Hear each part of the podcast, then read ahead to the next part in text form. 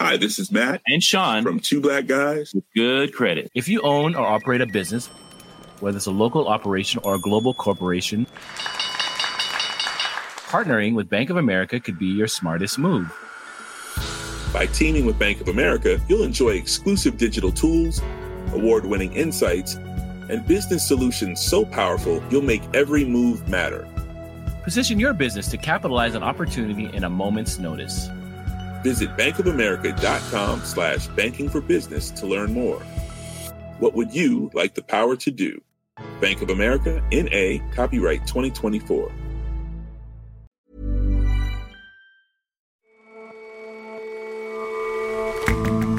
Hello and welcome to The Intelligence from The Economist. In London, I'm Jason Palmer. And in New York, I'm John Fasman. Every weekday, we provide a fresh perspective on the events shaping your world. Ahead of the G20 meeting, Xi Jinping and Joe Biden are having a much anticipated sit down today. Their first as presidents. Don't expect big breakthroughs, though. The first step is establishing anything of a rapport before they can tackle the geopolitics. And the stakes of that meeting between Xi and Biden are a reminder that it's never been more important to understand China. The Economist has a new podcast designed to help listeners do just that. We'll introduce it to you today.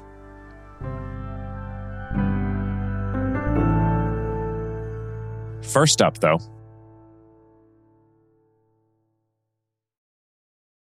And of course, it's a big day, so let's get right to the midterm elections. And so far, some of the races haven't turned out the way many predicted.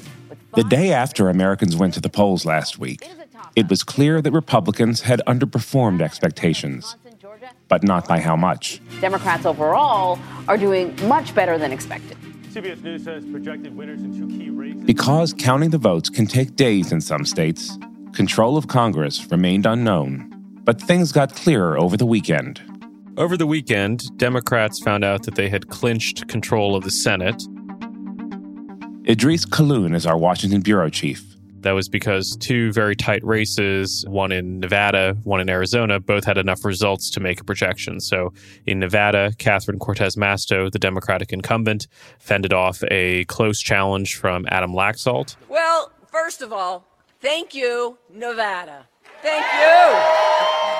And in Arizona, the Democratic incumbent, uh, Mark Kelly, also managed to get enough votes to hold off Blake Masters, who was a venture capitalist who mounted a fairly strong challenge to the incumbent astronaut senator. We've been successful in this mission, right, Gabby?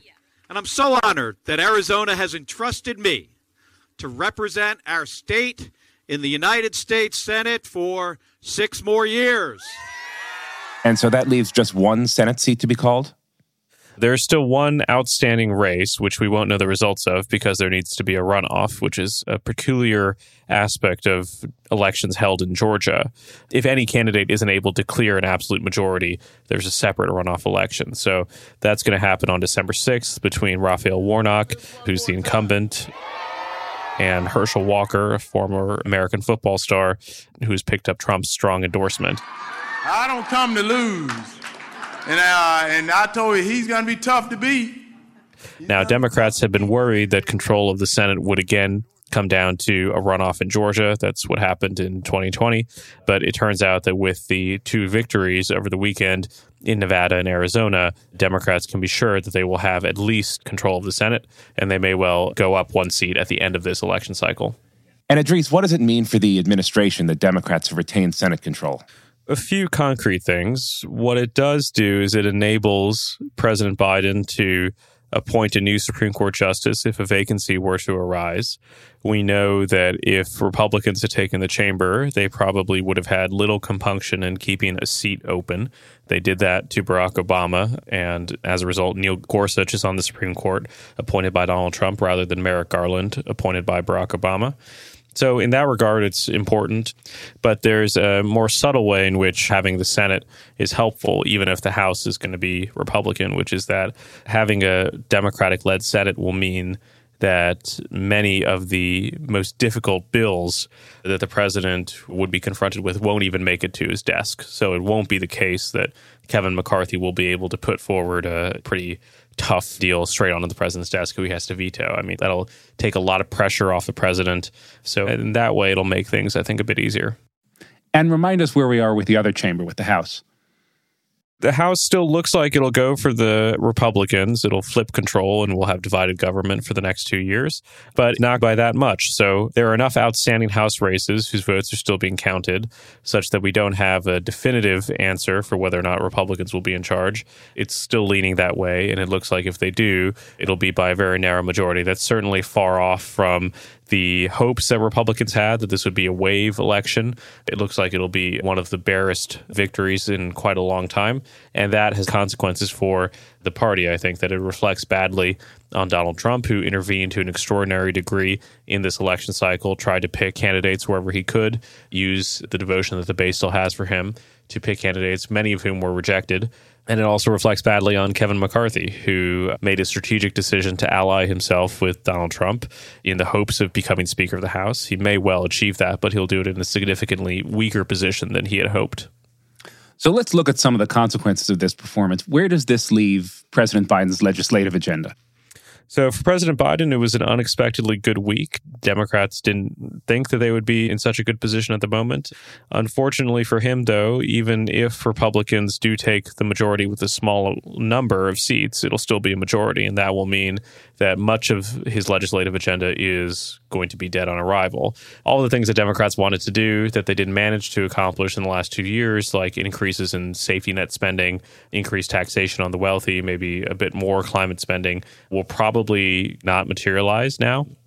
And it also means that the Biden administration will have to steel itself for a much more uncomfortable few years. That will mean quite a lot of negotiating around things like the debt ceiling, around deals to keep the government open. Republicans will probably use those moments as periods of maximum leverage. And it will also mean contending with a lot of investigations into the administration's conduct, into probably the president's son, Hunter Biden, who has a colorful personal history and a penchant for overseas business dealings, which Republicans are very keen to explore all of that will mean that although this victory for Republicans is much more modest than anticipated, it will still not be a very pleasant few years for Democrats if, as expected, Republicans do end up taking the House. One of the issues that people were concerned about before these results were known was the future of American aid to Ukraine. Where do these results leave that, do you think? I don't think that they devastate the prospect for continued American aid to Ukraine. But I think that if Republicans take control over the chamber as expected, the process will be perhaps a little bit tougher.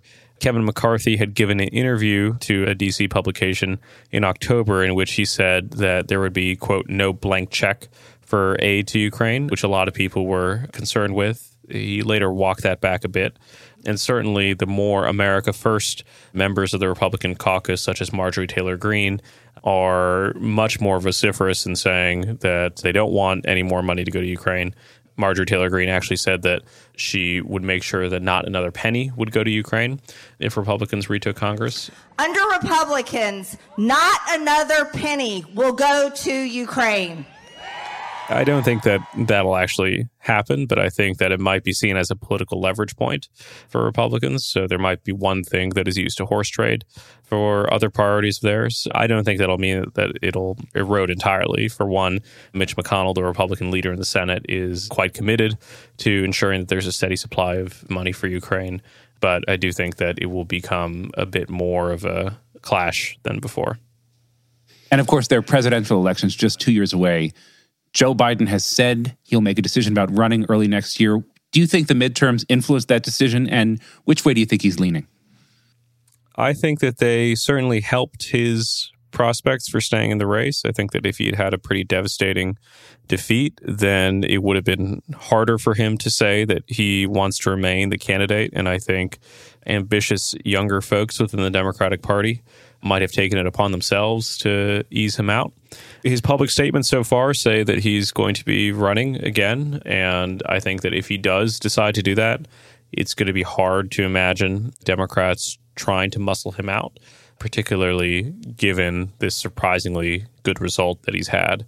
Of course, the fear that many Democrats had is that his age is showing. One of the primary jobs of the president is to be able to communicate with the American people. And I think that he's struggled to do that in his first two years in office. So they worry about what the campaign in 2024 might look like. And what about President Biden's 2020 rival? How have these results been for Donald Trump? They've been pretty dismal for Donald Trump. He inserted himself in the process, and it seems like all of his interventions were for the worse for the party. Nonetheless, he's fairly undeterred. He gave an interview to a conservative publication in which he said that if his candidates won, he should get all the credit, and if they lost, it wasn't his fault. He's going to announce, it's expected, his candidacy for the presidency on Tuesday. He's giving a speech at Mar a Lago on prime time.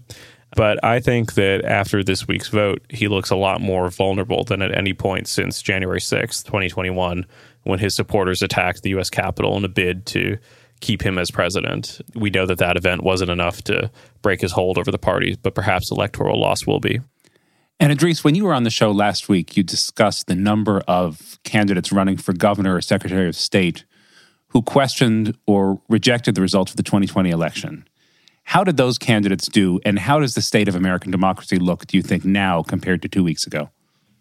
So, a lot of those candidates who got through their primary elections by devoting themselves closely to Donald Trump's belief that his election was stolen, a lot of them won their nominations and a lot of them failed to win their general elections. So, a lot of the candidates who Trump handpicked to be Secretary of State, which oversees elections, lost their races in states like Arizona and Nevada and Michigan. A lot of his candidates for governor, who were most closely identified with the lost cause story about 2020, also lost, such as Doug Mastriano in Pennsylvania and Tim Michels in Wisconsin. It looks like at the margins, having extreme beliefs like this hurt Republican candidates in general elections, which mattered in states in which margins are very thin. And at the end of these elections, the stakes for American democracy seem healthier than many had feared. All right, Idrees, thanks so much for joining us today. Great. Thank you for having me.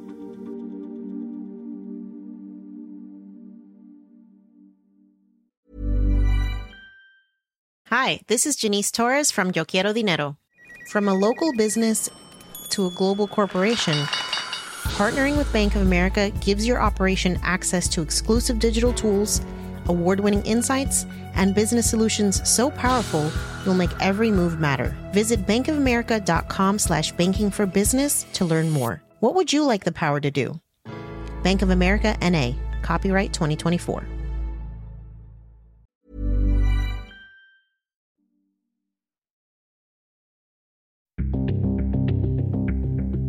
There hasn't been a whole lot of time for President Joe Biden to celebrate the Democrats keeping the Senate.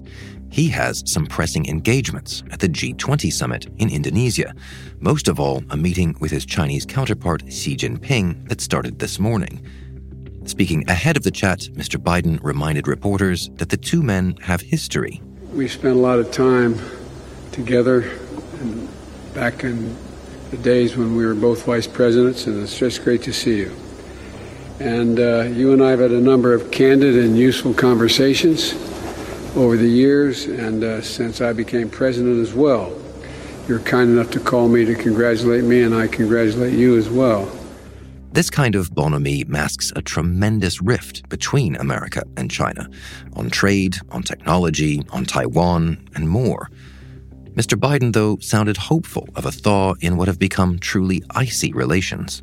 As the leaders of uh, our two nations, we share responsibility, in my view, to show that China and the United States can manage our differences, prevent competition from becoming anything ever near conflict, and to find ways to work together on urgent global issues that require our mutual cooperation. There's a lot there sorting out competition, avoiding conflict, fostering cooperation. First, they have to get back onto normal speaking terms. This morning, President uh, Biden of the US and President Xi Jinping of China are meeting for the first time since President Biden uh, became president. Jeremy Page is our Asia diplomatic editor. It's the first time face to face. They have spoken over the phone, they've had virtual meetings. But this is the first time they've met since 2017 when they both went to the uh, World Economic Forum in Davos. And there hasn't been a meeting between US and Chinese leaders face to face since President Trump was in office. So it's considered a, a very important step in trying to, as American officials put it, build a floor in a relationship that has really been deteriorating very rapidly over the last uh, couple of years. So lay that out a bit for us. What is the current state of affairs between these two men, between these two leaders? Relations between China and the US have been on a downwards trajectory for some time. They deteriorated pretty rapidly under President Trump, particularly due to tensions over trade. He launched a trade war with China, took several measures to step up confrontation with China on the security front. And then, of course, things got very bad over COVID when he and many of his officials accused China of being the, sort of the cause of the virus. Chinese officials certainly expected things to improve under Biden, and they really haven't. If anything, President Biden has taken a, a harder line against China. Most recently, he unveiled some very tight restrictions on exports of US semiconductor technology to China. And then in August of this year, there was a visit to Taiwan by the Speaker of the House of Representatives, Nancy Pelosi. And even though it seems that the White House did try to stop that, uh, certainly from China's perspective, it felt that because she's Democrat, this was all sort of coordinated by the White House and was a very severe provocation because uh, China obviously claims Taiwan as its own and is very fiercely opposed to any American attempts to enhance its official contacts with the island. After that visit, China basically suspended all high level dialogue with the United States. So, for the last few months, there has really been very little contact at all. It's just picked up in the last few weeks as they've tried to lay the ground for this summit. But essentially, for much of the last year, the world's two biggest economies haven't really been talking to each other. So that's what's been going on from the American side. What about from the Chinese one? Well, from America's point of view, there have been several uh, troubling developments over the last few years. They feel that China has really been stepping up its pressure on Taiwan in a number of ways, but particularly on the military front. There have been a lot of incursions by Chinese military aircraft close to Taiwan's airspace. The US has also uh, been concerned about the domestic political trajectory within China, with Xi Jinping's increasing sort of concentration of power and uh, indeed, we saw him taking things uh, several steps further just last month with the Communist Party Congress, where he secured another five year term in violation of retirement norms and unveiled a new leadership that was just crammed full of his own loyalists. And then, of course, uh, there's great American concern over the Chinese position on the war in Ukraine, where it has offered uh, considerable rhetorical support for Russia, though it claims sometimes to be taking a neutral stance. Uh, it has been unwilling to condemn Russia's invasion of Ukraine, and indeed just last week declared that its relationship with Russia was rock solid. So, quite a lot of very thorny things that are that are straining this relationship. How much should we expect that those tensions might relax after this meeting? How much of this could be solved?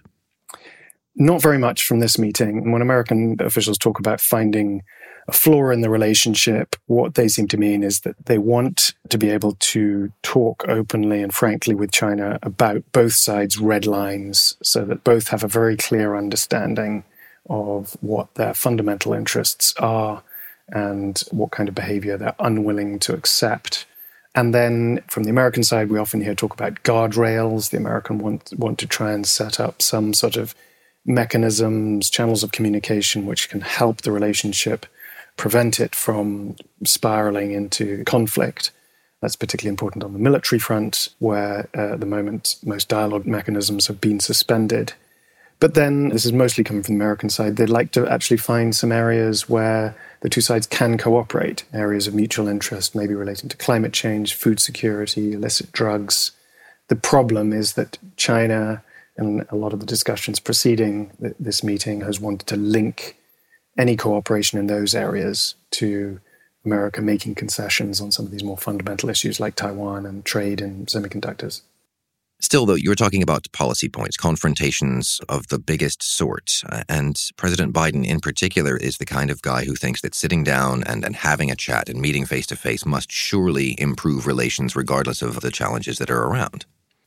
Yes, that's right. There are some hopes, certainly on the American side. Obviously, we get less, you know, uh, input from the Chinese side, but I think there's some hope that the two might be able to draw on some sort of limited chemistry that they were able to establish when they were both uh, vice president. So, in 2011 and 12, just before Xi Jinping became uh, China's top leader, Biden and Xi met several times. Was sort of deliberate efforts on the American side to try to get to know him when it was clear that he was going to be able to take power. And I think, you know, within limited parameters, they were able to establish something close to a rapport. And so uh, there are some hopes that they're going to be able to sort of build on that in trying to find this more stable foundation for the relationship. But I think there are real limits to that. Xi Jinping is not as informal, chatty kind of guy. He's very confident in himself, but he does tend to stick pretty closely to the script. So I don't think anyone's expecting them to really make any big breakthroughs at this meeting based on their personal relationship. But the hope is that the sort of limited rapport that they managed to establish in those early meetings might help to at least build a foundation on which they can build as they go forward. Jeremy, thanks very much for joining us. Thank you.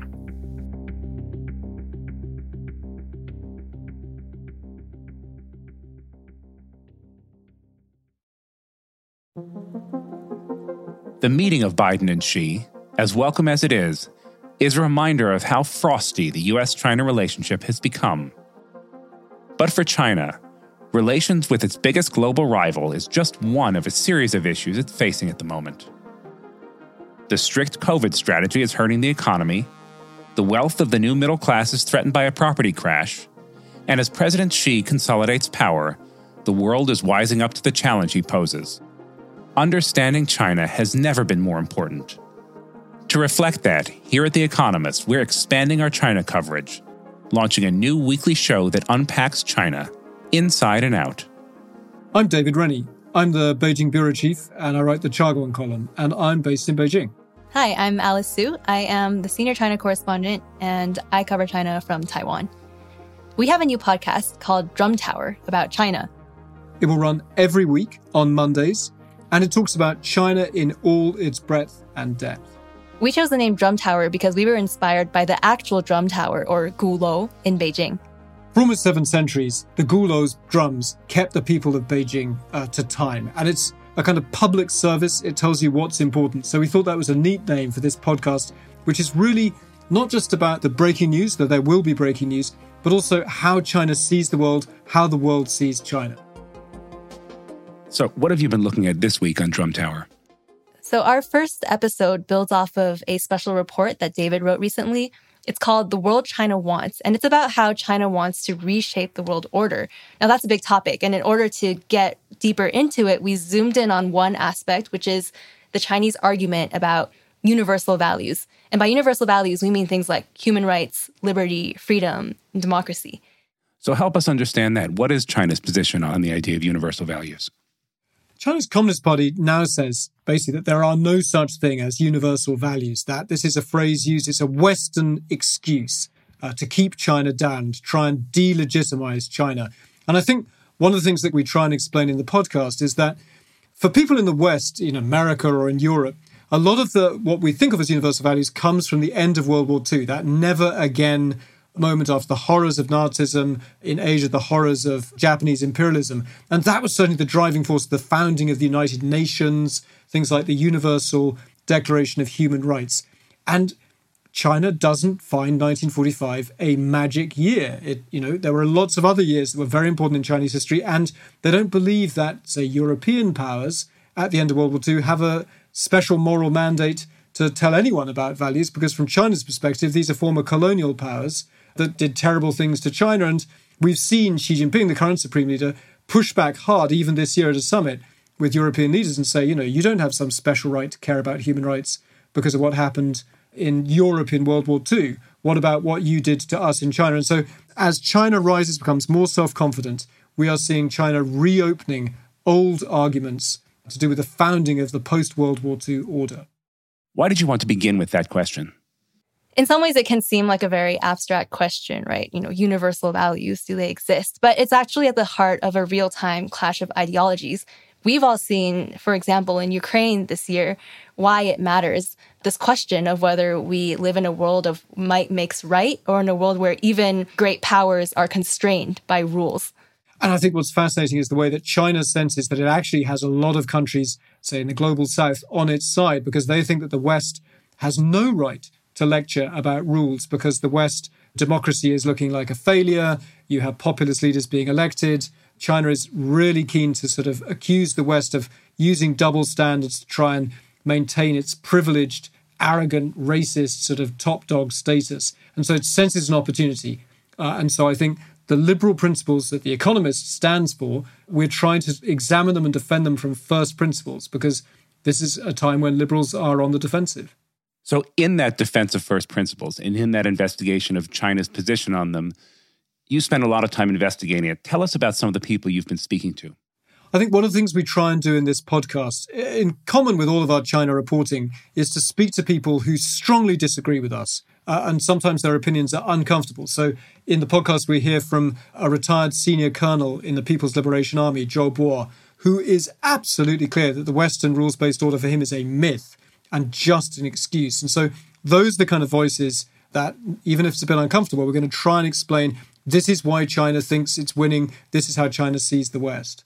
Mm-hmm. But at the same time, we wanted to hear from Chinese individuals because we know that the party doesn't speak for everyone, right? So one person we interviewed was a Chinese writer. Her name is Zha Jianying. She is part of a generation of Chinese who grew up during the Mao era and really suffered from it. Her father was in the labor camp.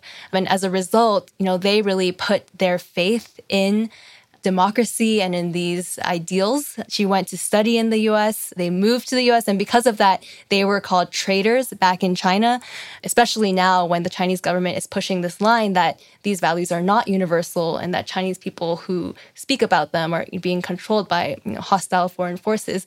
Uh, she really pushes back strongly against that and says, you know, well, I lived through all these different eras in China. I lived through the Mao era, I lived through Tiananmen Square, and I know that Chinese people also have the right to ask for these things.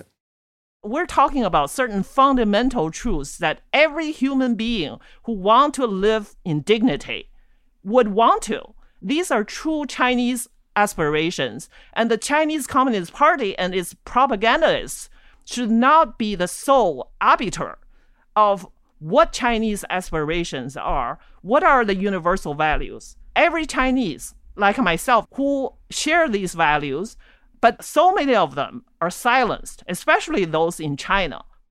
We're very interested in history in this podcast. And so we looked at those founding discussions of things like the United Nations Charter, uh, the Universal Declaration of Human Rights. Fascinating detail that actually some big Western countries, including Britain, didn't play necessarily an entirely heroic role. They tried to defend their colonial possessions, deny their colonial subjects the same rights.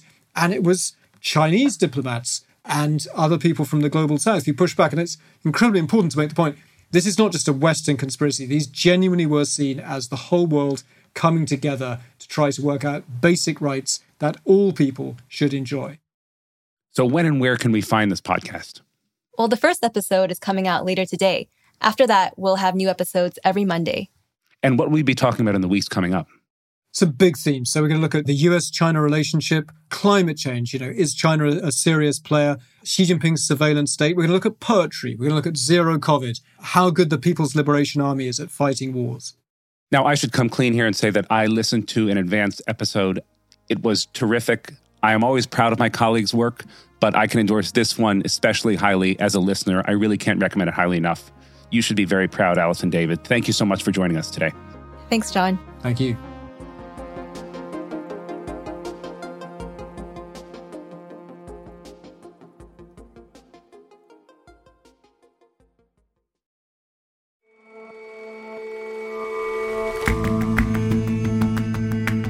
That's all for this episode of The Intelligence. Let us know what you think of the show. You can get in touch at podcasts at economist.com. And you can subscribe to The Economist at economist.com slash intelligence offer. The link is in the show notes. We'll see you back here tomorrow.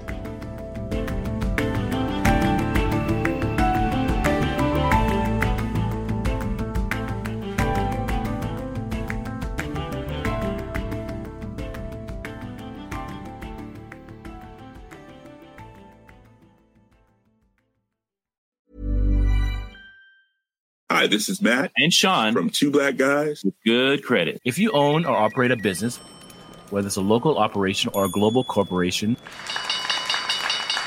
partnering with Bank of America could be your smartest move. By teaming with Bank of America, you'll enjoy exclusive digital tools, award winning insights, and business solutions so powerful you'll make every move matter. Position your business to capitalize on opportunity in a moment's notice. Visit bankofamerica.com slash banking for business to learn more. What would you like the power to do? Bank of America, N.A., copyright 2024.